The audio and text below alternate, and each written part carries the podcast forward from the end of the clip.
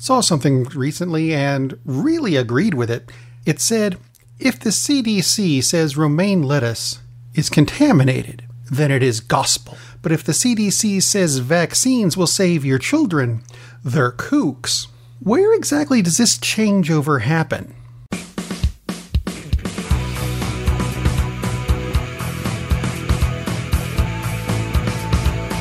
Welcome to the FWOT Show on the Coil Entertainment Network. I'm Rob Steele. That's Jesus Jones in the background. And no, I haven't been here in a while because I'm trying to build a new studio and it's not going as well as I'd like. But that's okay. Many things on the planet are not going as well as we'd like, especially for the tobacco industry, who now have to, um, well, put things on packs of cigarettes that say, oh my god, is this stuff, uh, it, it's just bad for you. It's going to cause cancer, and you're going to die if you keep smoking. And I get that. And it's true. It is a product that is sold to anyone who has the proper identification, meaning you got to be old enough, and you, you can just buy it, and its sole purpose at this point is to kill you. Which raises the question in my mind why are there no labels like this on guns? You'd think, I mean, that's all guns are good for. Why is there not a label on guns? Not that it would help. I'm just asking. For a friend. Kind of. Anyway, speaking of smoking, found this and was quite amused by it. A survey done in the United Kingdom. Actually, it wasn't really a survey. It, they call it a survey, but we think of surveys as, "Excuse me, sir, do you like this or this?" That's that's a different thing. This was just accounting for the man hours used by the police department. And just to let you know that since 2015, police in the UK have spent over 1 million hours worrying about cannabis. 1 million hours wasted on something that is rapidly becoming legal around the planet because it's, well, let's be honest, it's actually kind of good for you. I'm not saying do it a lot, I'm just saying it's good for you. Hello. And we're wasted, well, we're not. The UK wasted a million hours. But let's think about this. The UK is roughly 57% the size of California, or maybe two thirds the size of Japan or Germany. I love the UK, I really do, but it's not that big. That's what I'm saying here. 57% of California. So, what, double it, and that would mean California probably spent about 2 million hours over the same time enforcing something that doesn't need to be enforced. Think of the money not only we could save, but make. If you sell marijuana legally, you'll make money. Look at the states that have done it already, including DC. Hello. Now, I have gotten a question because this kind of leaked that I was doing this story, and I was asked the question Rob, this is episode 423. Why didn't you do this story on episode 420?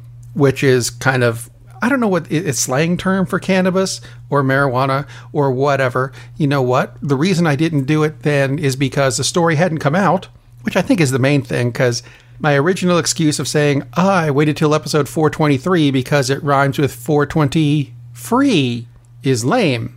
I'll stick with the story hadn't come out yet. How's that sound? Speaking of numbers, and I don't really have a whole lot to go with this particular section. Hate crimes in America went up 17% last year, according to the FBI, which means, of course, the claim of fake news is coming. Except I think most people aren't going to pay any attention to it because they know it's right. But speaking of counting, how about Broward County, Florida? Did you see this? Yeah, um, they recounted the votes in the election we had last month. You remember the election? Yeah, they recounted some of the votes.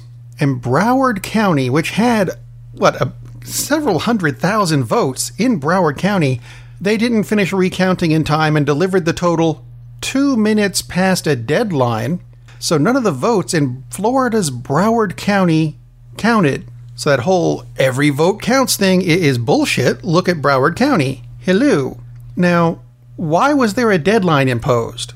That's my question. How about you count it, you finish, you turn it in, and if they're not done, because this is apparently a big county, if it's got a couple hundred thousand people in it, you wait till they're done. Because right now, these votes didn't count, And you can't tell me that 100,000 votes isn't going to make a difference in a state election. Seriously. If you agree with that or disagree with that, yeah, I know, it's a short show, but more is coming. Contact me through the website, thefwotshow.com, where there's buttons for Facebook and Twitter and email, rob at thefwotshow.com. I make it easy. There's also buttons for iTunes and the Google Play Store and YouTube, where you can subscribe to the show. YouTube, I would recommend because there will be video soon if I could ever get this stupid studio finished. Just saying. Would also help if you clicked on the little shopping cart button. Yeah, it takes you to the FWOT shop where you can get a t shirt or a coffee mug or a poster or a case for your phone. And yes, I think every phone is represented in some way, shape, or form. So you know what? Go check that out. In the meantime, I'm going to leave you with some really stupid news that we could have put on the Cinema Savant show, but we didn't. comes from Terry Rossio, who's one of the screenwriters behind Shrek and the original Aladdin and some of the Pirates of the Caribbean movies, who said that he thinks that calling people anti vaxxers are very similar to calling someone the N word, which utterly blows my mind. You want to know how it's not like that, Terry? Have you ever seen anyone walking down the street and suddenly someone cries out, Officer, officer, it's an anti vaxxer, and the cop goes over and shoots the person? Yeah, haven't seen that so far with the anti vax community. But, you know, not that it's really going to matter much whether the cop kills them or not, because they're anti vaxxers, they're probably going to die off pretty soon anyway. I'm just saying. Anyway, have a good week, and we'll see you hopefully when the studio's done.